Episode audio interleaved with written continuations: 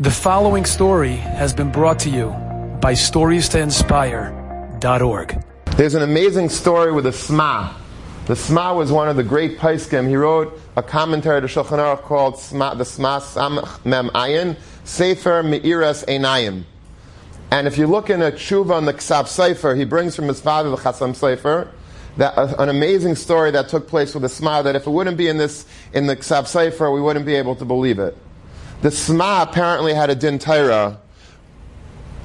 for himself. He wasn't the judge. He was actually one of the Balei Din.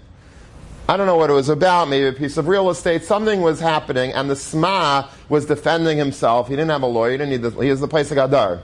So he didn't need any, any, he didn't know, he didn't need any, any, he was re- representing himself, and he was vigorously defending his position. He was saying, this is what it says in Shulchan Aruch, and this is what it says in the Shach, and this is what it says, and this is how we paskin, and this is a psak halacha. And then the other person said his side of the story, and the Dayanim went against the Sma. They paskined against the Sma, and the Sma got livid. You're paskin against me? I could put all of you in my back pocket. I'm the Sma. How could you paskin against me? And they said because we found a precedent in, a, in, in one of the Sifrei HaPaiskim that say to do to go against you. He says, well, who could that be? That's not, that's impossible. I, am the Sma. He says, they said to him, we actually saw it in the Sma. In your very own Sefer, you paskined against yourself. He says, what are you talking about? They pull out the Sefer, they show it to him, a tshuva in his Sefer, and he mamish paskined against himself.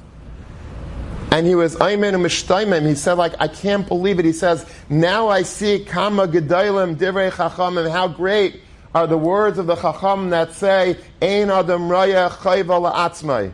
You can't see any schlecht in yourself. You can't see anything bad in yourself. You always see the good in yourself, and that's good. You should see good in yourself. But the fact of the matter is that you, a person is so biased when it comes to himself. If he would have been sitting on the din, he would have, he would have seen clearly what the halacha is, as he himself paskined it, but because he had some bias in the fact that he was the one that was being judged, it affected his vision. It affected the clarity of what the halacha is, and because of that, he wasn't able to see clearly.